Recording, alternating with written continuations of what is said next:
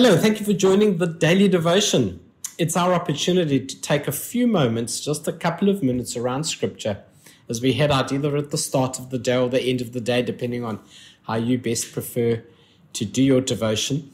If you watch this later than life, feel free to comment. We'll um, we'll stay on top of it and reply uh, and uh, let us know where you're watching from. Subscribe and share. The scripture I want to take you to today is Hebrews chapter one, and it specifically references this idea of the arrival of Christ, but in the context of how it, it marks the start of a new way God talks to us. This is really, really so significant. If you look in the Old Testament and, uh, and the history of our, our humanity's engagement with God, it was often through signs and symbols or prophets or holy places. There was sort of a, a difficulty of access to hearing God. But Hebrews tells us that all changes when Christ arrived. So I'm going to read verses 1 through 3 of Hebrews chapter 1 for your scripture today. In the past, God spoke to our ancestors through the prophets at many times and in various ways. But in these last days, he has spoken to us by his Son, whom he appointed heir of all things, and through whom he has also made the universe. The Son is the radiance of God's glory and the exact representation of his being, sustaining all things by his powerful word. It's a really significant way of starting a passage, a, a, a, a book in the Bible, isn't it? Hebrews chapter 1 starts like this, really big and reminds us that we don't have to wait for a special prophet or a special place or a special time in order to hear God. He's already speaking to us and is continuing to speak to us by His Son. That's really incredible. It's incredible to acknowledge and recognize that the arrival of Christ eliminates the barriers of our ability to be able to hear God, to hear Him and hear from Him.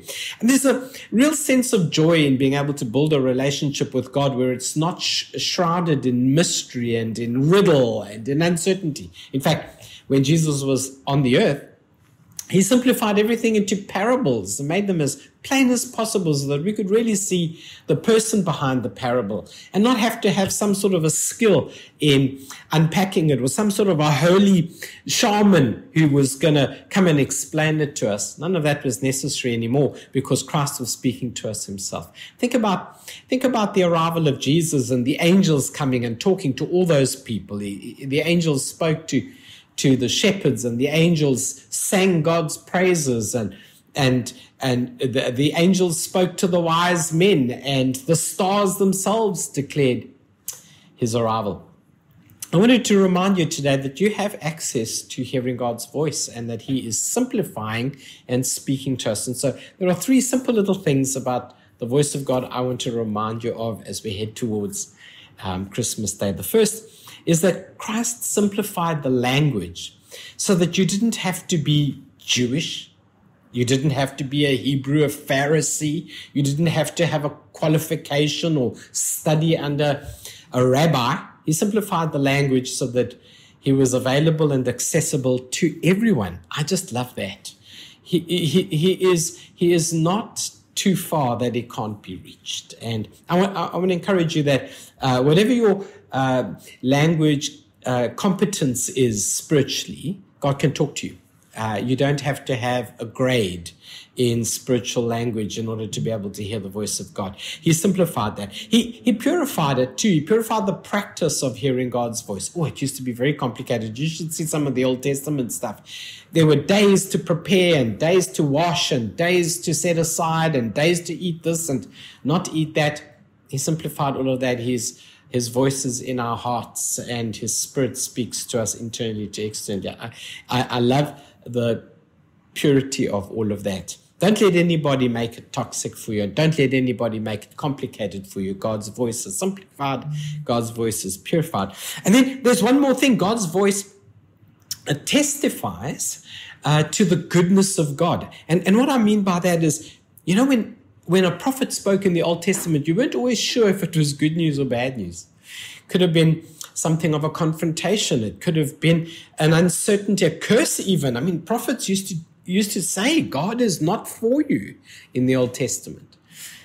But God uh, in the New Testament came to declare uh, his goodness. He is the uh, radiance uh, of God's glory, the exact re- representation of, of, of his image. And he sustains all things by his powerful word.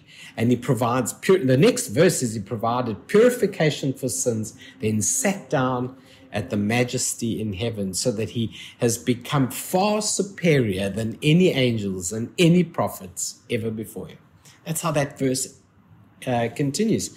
The power of recognizing that God has simplified things and that God has purified the process and that God has testified to, good, to his goodness through the arrival and the voice of Jesus Christ should really inspire us. So we should never dip our feet back into the Old Testament to live from it. We should only look back to it to learn from it. But we should plant both our feet firmly in the joy of a relationship with God in the New Testament, one that is built on the simplicity of language that has been uncluttered, the purity of God's intention for us, and the favor of the Lord, the goodness of God on our lives. I, I want to encourage you today.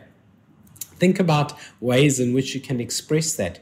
Ask yourself, Lord, will you speak to me today? I'd like to hear your voice. And then and then respond in the simplest possible way. And never make it complicated or cluttered and, and, and stop looking for some Old Testament prophet to appear into your New Testament purpose and tell you what God wants. What for? You have the Spirit of the Lord inside of you. And when we gather together, it's because we gather out of agreement from what the Lord has done and has said to each of us. And that is incredibly powerful. In times past, God spoke to us in various ways and through various prophets. But now he has spoken to us through his son, Jesus Christ. So let's pray, ask the Lord that we're able to hear his voice and that we're able to respond in the simplicity of that.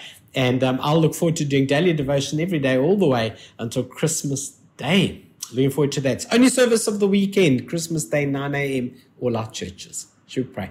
Father, we thank you so much for your, your, your, word. We thank you so much for your voice. We thank you that you have simplified the process of hearing your voice and that the barrier has been taken away.